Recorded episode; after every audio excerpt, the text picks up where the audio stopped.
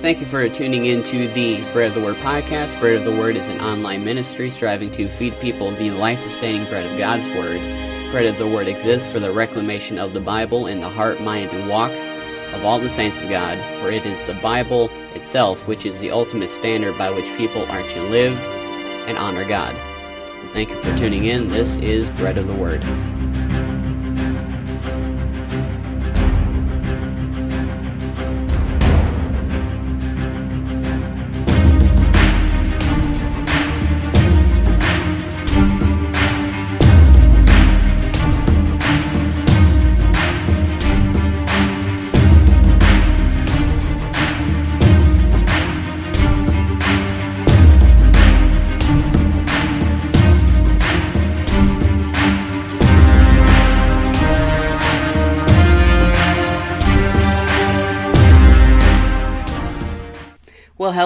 Welcome back to the Bread of the Word podcast, reclaiming the Bible and exalting Christ, one verse at a time.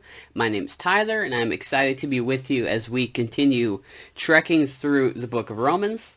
We've been at this close to nine months now. We've been in here since October, and we are coming up on the tail end. We'll be doing all of chapter 15 today, which sounds like a lot, but there are so many good nuggets in chapter 15 that I've I've been benefited greatly from pondering this passage and it felt like a disservice to the text to break it up that we have laid out for us in chapter 15 this grand crescendo of the doctrine of Romans. There's this grand conclusion and this panoramic view of Christ's work of redemption. And so we're going to power through the entire chapter, chapter 15 today, one piece at a time, and we're going to draw out the goodness of the gospel as we go. And so beginning with verse 1, we're drawing towards the closing chapters of Paul's letter to the church of Rome. And he continues to address areas of housekeeping within the body.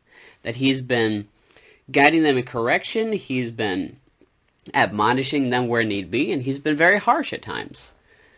We come to the first couple verses, and he says, We who are strong have an obligation to bear with the failings of the weak, and not to please ourselves.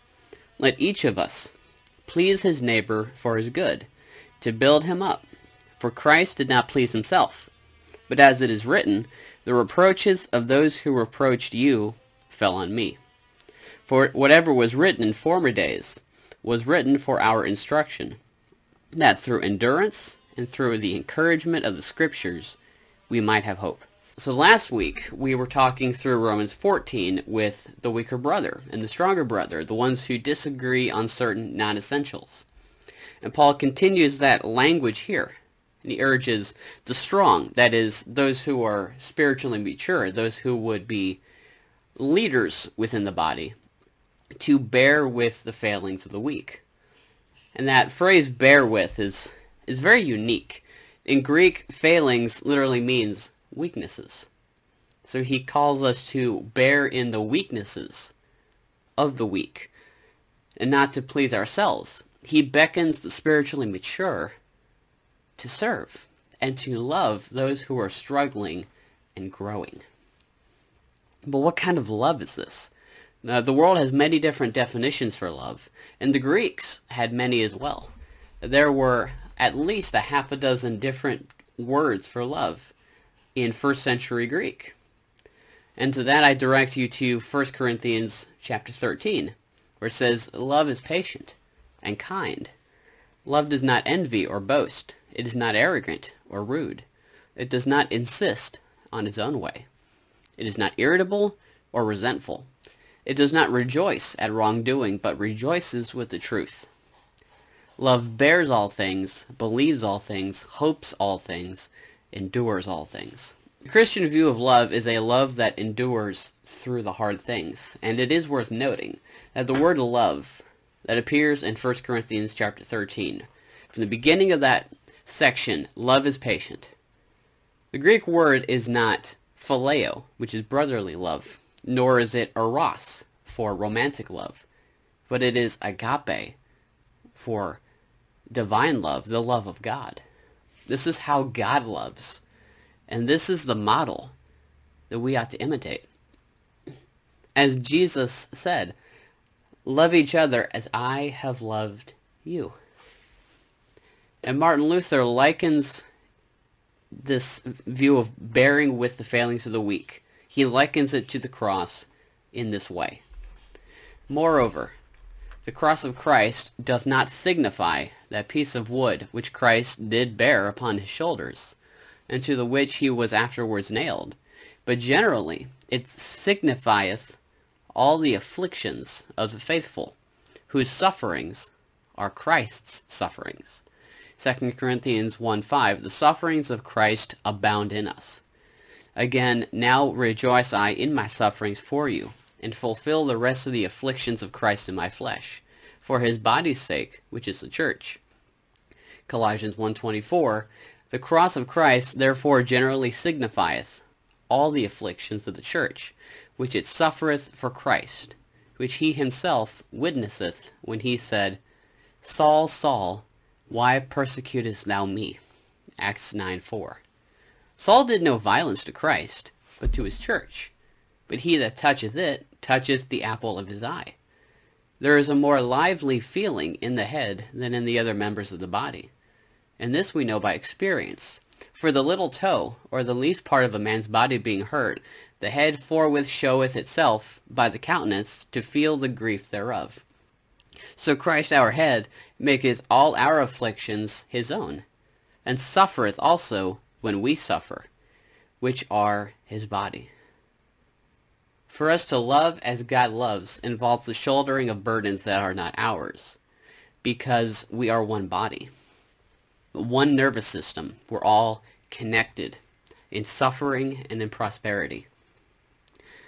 So, Romans 15:2 says, "Let each of us please his neighbor for his good, to build him up."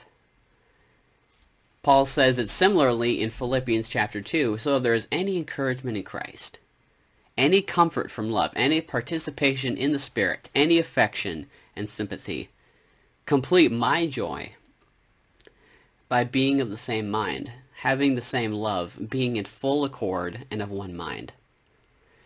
Do nothing from selfish ambition or conceit, but in humility count others more significant than yourselves. Let each of you look not only to his own interests, but also to the interests of others. Back to Romans 15. For Christ did not please himself, but as it is written, the reproaches of those who reproached you fell on me. For whatever was written in former days, meaning scripture written before now, was written for our instruction, that through endurance and through the encouragement of the scriptures we might have hope. So when we bear each other's burdens, it serves several purposes. Are there others? Absolutely. But first and foremost, it builds up the body of Christ. Ephesians 4.29 says, Let no corrupt communication proceed out of your mouth, but that which is good, to the use of edifying, that it may minister grace unto the hearers. And number two, it makes our sufferings Christ's.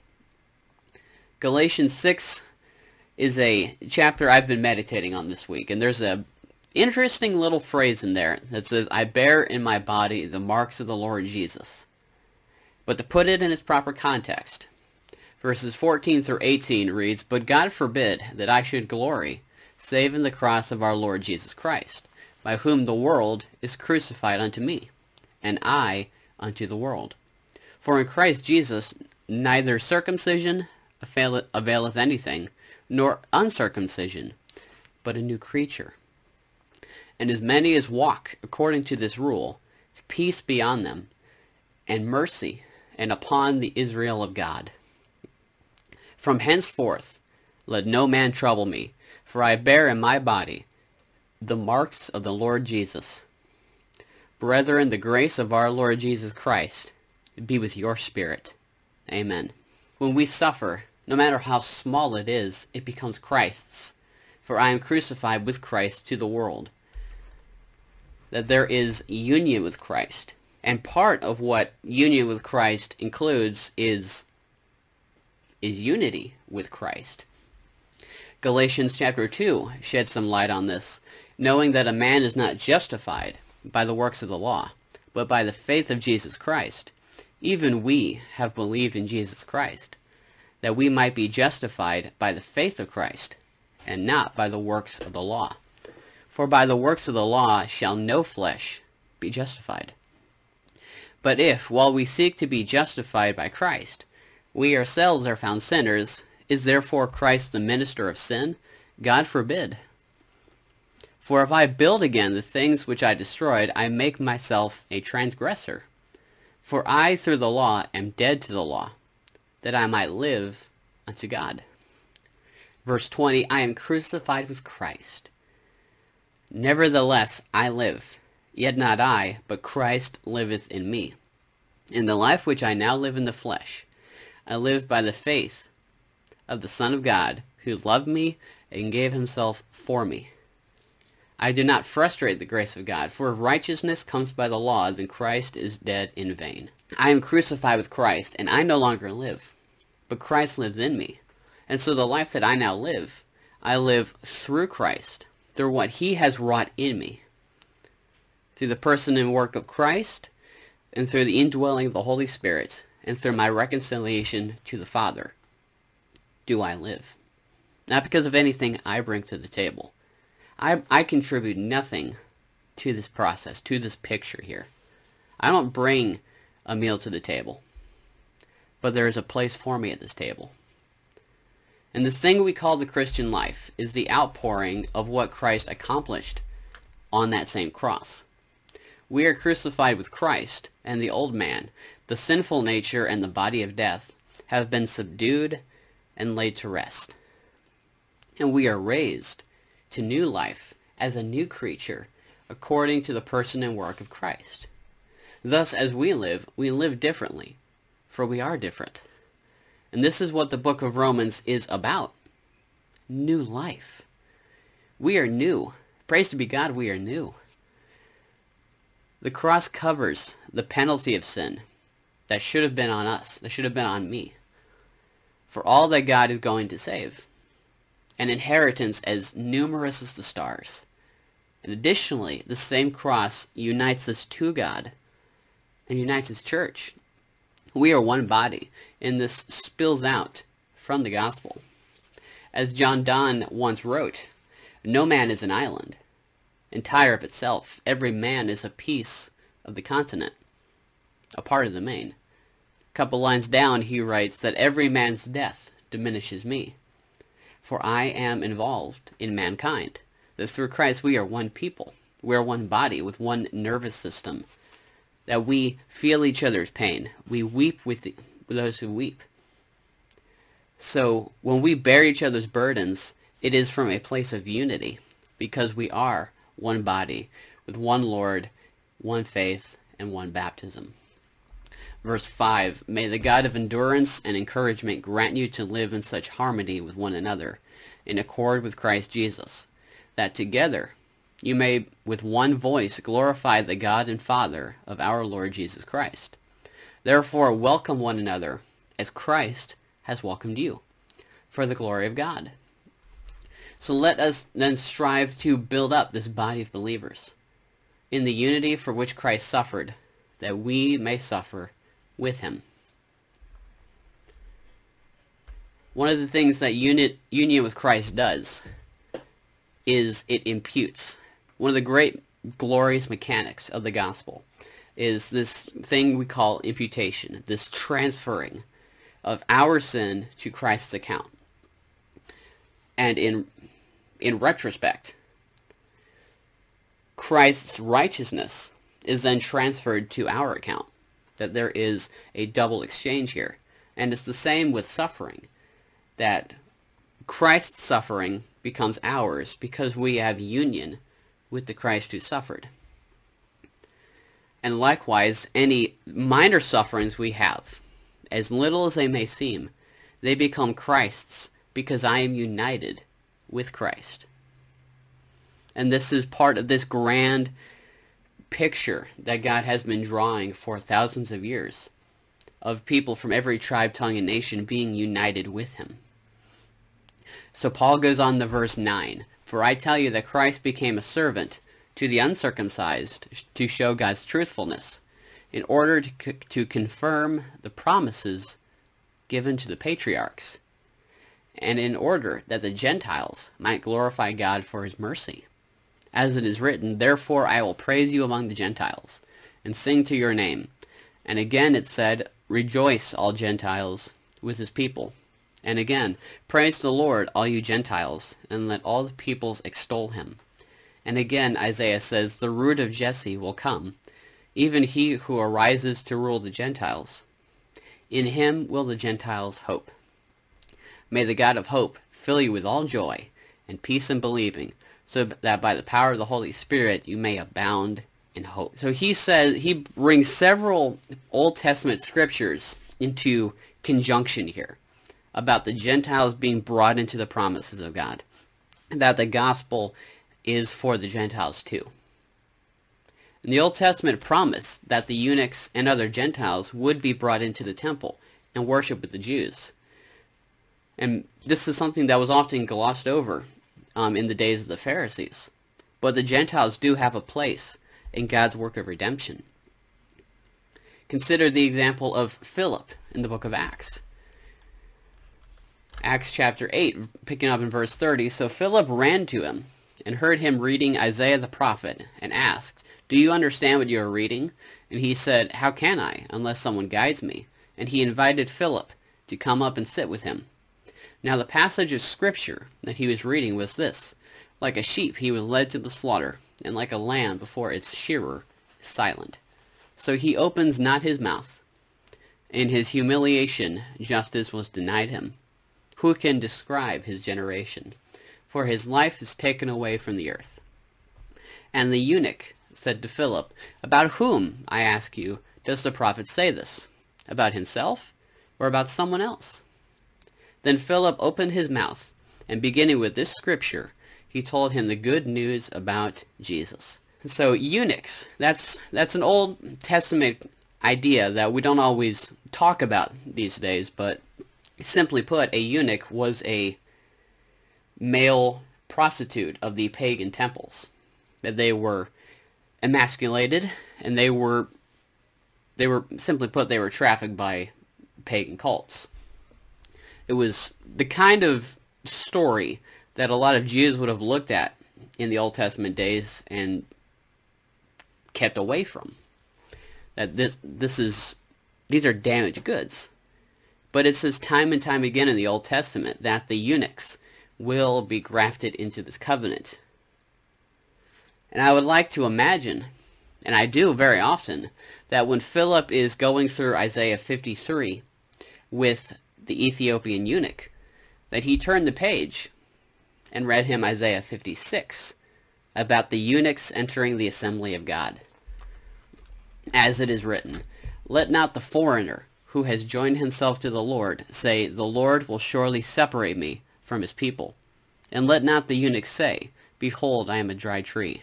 For thus says the Lord, To the eunuchs who keep my Sabbaths, who choose th- the things that please me, and hold fast my covenant, I will give in my house and within my walls a monument and a name, better than sons and daughters. I will give them an everlasting name that shall not be cut off. Zechariah 14 says, And on that day a great panic from the Lord shall fall on them, so that each will seize the hand of another, and the hand of the one will be raised against the hand of the other. Even Judah will fight at Jerusalem, and the wealth of the surrounding nations shall be collected, gold, silver, and garments, in great abundance. And a plague like this plague shall fall on the horses, the mules, the camels, the donkeys, and whatever beasts may be in those camps. Then everyone who survives of all the nations that have come against Jerusalem shall go up year after year to worship the King the Lord of hosts, and to keep the Feast of Booths. The prophets were very clear that the outsiders would not remain outsiders. That through the gospel, they are brought in. That there is a place for us all at his table if we come to Christ with faith and repentance. So back to Romans 15. For I tell you that Christ became a servant to the circumcised, that is, the Jews, to show God's truthfulness, in order to confirm the promises given to the patriarchs. That Christ came and served the Jews to as a proof of what was promised in the Old Testament. Verse 9, and in order that the Gentiles might glorify God for his mercy. We are a body composed of Jews who profess Christ and Gentiles who are grafted into the mercies of God. And we bear one another's burdens as the united Israel of God. We bear each other's burdens just as Christ bore ours. 1 Peter 2.24 is a beautiful picture of this.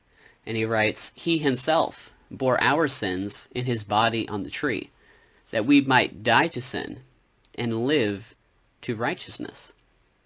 By his wounds you have been healed, for you were straying like sheep, but now have returned to the shepherd and overseer of your souls.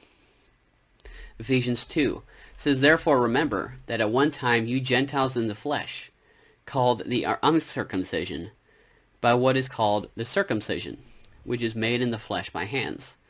Remember that you were at that time separated from Christ, alienated from the commonwealth of Israel, and strangers to the covenants of promise, having no hope, and without God in the world. But now in Christ Jesus, you who were once far off have been brought near by the blood of Christ. This is our story. I am a Gentile. There's a very safe assumption that you are too.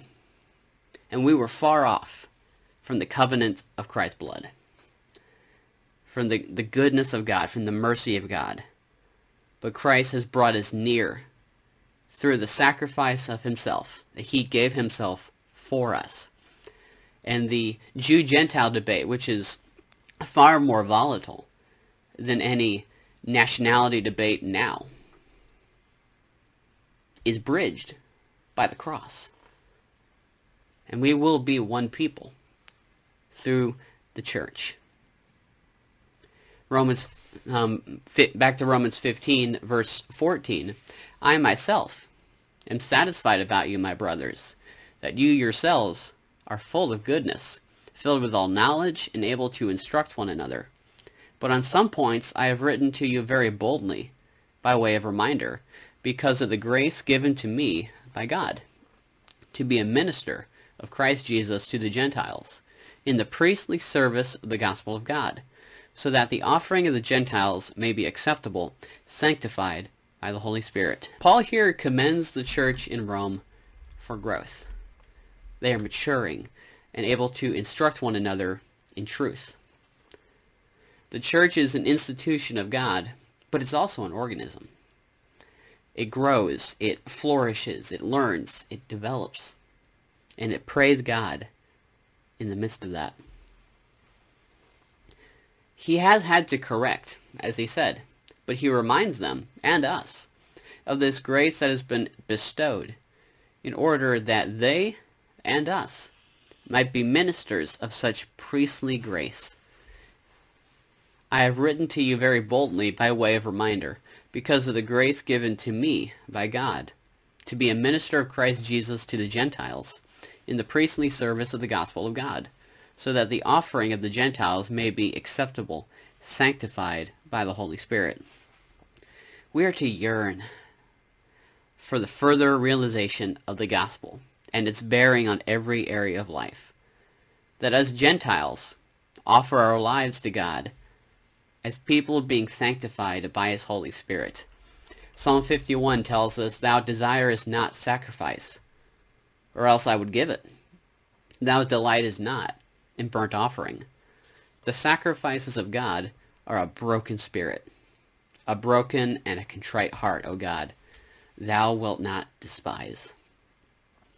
The right acceptable offering to God is a heart that knows its corruption and comes to God with nothing seeking him alone. We have no righteousness, but God provides it. And he clothes us as his priests, who are not worthy to be so, but we are made so by the gospel of Jesus Christ. So verse 17, in Christ Jesus then, I have reason to be proud of my work for God, for I will not venture to speak of anything except what Christ has accomplished through me to bring the Gentiles to obedience, by word and deed, by the power of signs and wonders, by the power of the Spirit of God, so that from Jerusalem and all the way around to Illyricum, I have fulfilled the ministry of the gospel of Jesus Christ. And thus I make it my ambition to preach the gospel, not where Christ has already been named, lest I build on someone else's foundation. This can seem a little confusing at first. Paul has elsewhere talked of boasting only in Christ. So how does he take pride in his work? And simply put, because his work is Christ. Paul's work had Christ as its centerpiece. Thus, Paul could be proud of his work for God because his work was simply to put Christ on display. Back to Galatians 6, and let us not be weary in well-doing, for in due season we shall reap, if we faint not. As we have therefore opportunity, let us do good unto all men, especially unto them who are of the household of faith. Let us strive for what is good. Martin Luther was a um, was a pinnacle role in the reclamation of the true gospel that we are saved by grace through faith in Christ. But he didn't always see things that way. For a long time, he saw God as this immortal judge with impossibly high standards. And there came a time, as he was studying theology in a monastery, that he was asked if he loved God. And he responded, Love God? I hate him.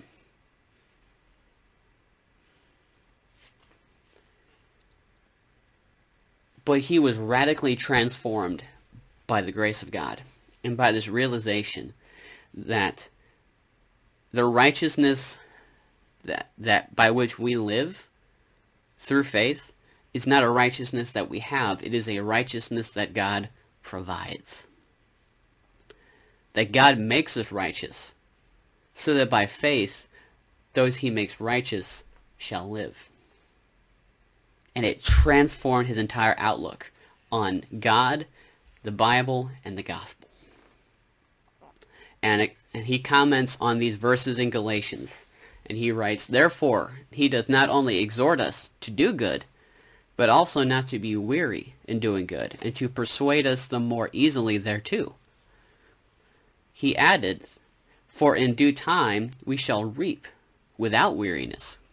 As if he said, Wait, and look for the perpetual harvest that is to come, and then shall no ingratitude or perverse dealing of men be able to pluck you from well-doing. For in the harvest time ye shall receive most plentiful increase, and fruit of your seed. Thus with sweet words he exhorteth the faithful to the doing of good works. Let us likewise work fervently for the kingdom of God in such a way that our work is centered around Christ, the one in whom we boast and take pleasure. We have no other worldly pursuit. Poet George MacDonald sums it up in this way. That man is perfect in faith, who can come to God in the utter dearth of his feelings and desires, without a glow or an aspiration with the weight of low thoughts, failures, neglects, and wandering forgetfulness, and say to him, Thou art my refuge. That the, the state of perfection in faith, as MacDonald says, is the ability to come to God when you have nothing, to come to God when you have every reason not to. When the weight of your own sinfulness and inability to follow through comes crush, crashing down on you. And yet you still look to the, the heavens and say, Whom have I in heaven but thee? There is none upon earth that I desire besides thee. My heart and my flesh faileth, but God is the strength of my heart and my portion forever. as Psalm 73 tells us. And it is important that we keep this mindset of suffering, of, of work, of striving for things to come. Because our sufferings are Christ's because we are united to Christ. And the sufferings of Christ are bearing fruit. And such will ours if they come from a sincere heart and a contrite spirit. And in this work, it is important, as Paul says, to branch out rather than ministering on top of one another. Paul went out where the gospel had not yet been preached. He says, And thus I make it my ambition to preach the gospel, not where Christ has already been named, lest I build on someone else's foundation. But as it is written, those who have never been told of him will see, and those who have never heard will understand. This is the reason why I have so often been hindered from coming to you. But now, since I no longer have any room for work in these regions, and since I have longed for many years to come, I hope to see you in passing as I go to Spain, and to be helped on my journey there by you, once I have enjoyed your company for a while. At present, however, I am going to Jerusalem, bringing aid to the saints. For Macedonia and Achaia have been pleased to make some contribution for the poor among the saints at Jerusalem. For they were pleased to do it, and indeed they owe it to them. For if the Gentiles had come to share in their spiritual blessings, they ought also to be of service to them in material blessings. When therefore I have completed this, and have delivered to them what has been collected, I will leave for Spain by way of you. And know that when I come to you, I will come in the fullness of the blessing of Christ. Paul invites the Christians in Rome to bear with his burdens as he tries to go to Spain to preach the gospel there. The advance of the gospel into sometimes remote or hazardous places can be a burden or an example of sufferings that are made to be Christ's. And Paul understood this and was willing to go the distance for the gospel, to also go to Jerusalem, where he was not particularly welcome. But he also knew that he needed the body of Christ, that he was not a lone ranger in this endeavor. And so he writes to Rome, asking them to partner with him and co-labor for the kingdom of God. As it says in Amos, can two walk together except they be agreed? We don't know for sure if Paul, in fact, made it to Spain. Scholars are divided on the point. St. Clement wrote in one of his epistles that Paul did make it to Spain and um, embarked on several more missionary journeys in addition to the three we read of in the New Testament. However, when Paul did come to Rome, he did so in chains. He was imprisoned in Rome, and much of his letters were written while imprisoned in Rome. Yet Christ and the glorious gospel that was revealed through the Son, Paul boasted only in the cross. And his joy was made complete in the advance of the gospel through the labors of the church. As it says in Philippians 2, complete my joy by what? By being of the same mind, having the same love, being in full accord and of one mind. The book of Philippians is widely considered to be the happiest book, the most encouraging book, the most joyful book of the New Testament. But when Paul writes it, he is in prison. A short testament that our joy is not determined by our circumstances, but by our Christ. When we boast only in the cross, Christ is our joy. As Charles Spurgeon once put it, you will never glory in Christ until you cease glorying in yourself.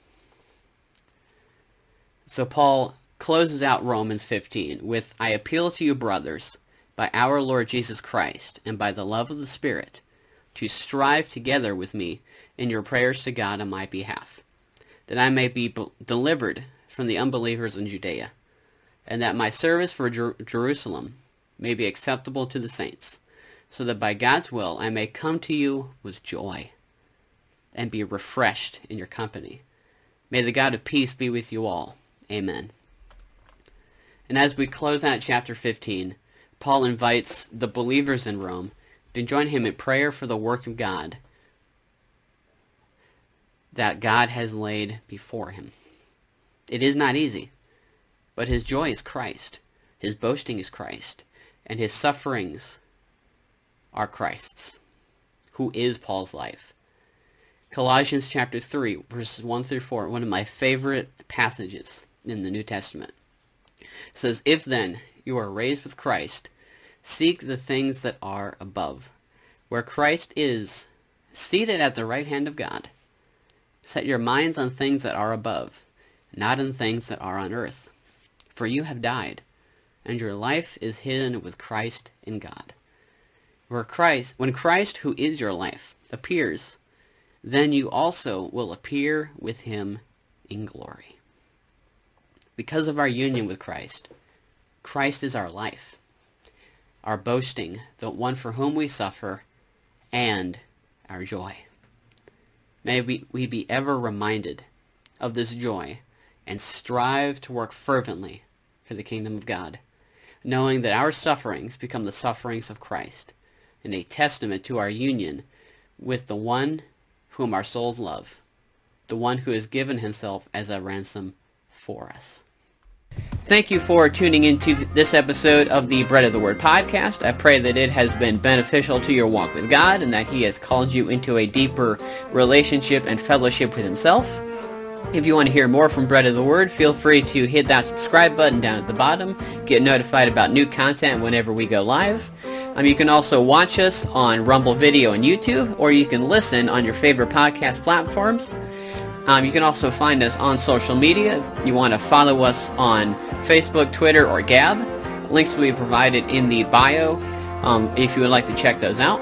And there will also be a message in the comment section, um, a free gospel message for download entitled The Two J's, The Joy of the Potter and the Journey of the Clay. That is something that I've written. That's something God laid on me to write and then send out. And so I'm not making anything off of it. I'm not selling it. It is free for you to read and share. We need a further saturation of the gospel in our world, in our culture, and it starts right here. Bread of the Word Ministries exists for the reclamation of the Bible and the exaltation of Christ through the reading and teaching of His holy transformative Word. I hope you guys have a great rest of your day. God bless. Matthew 4 4.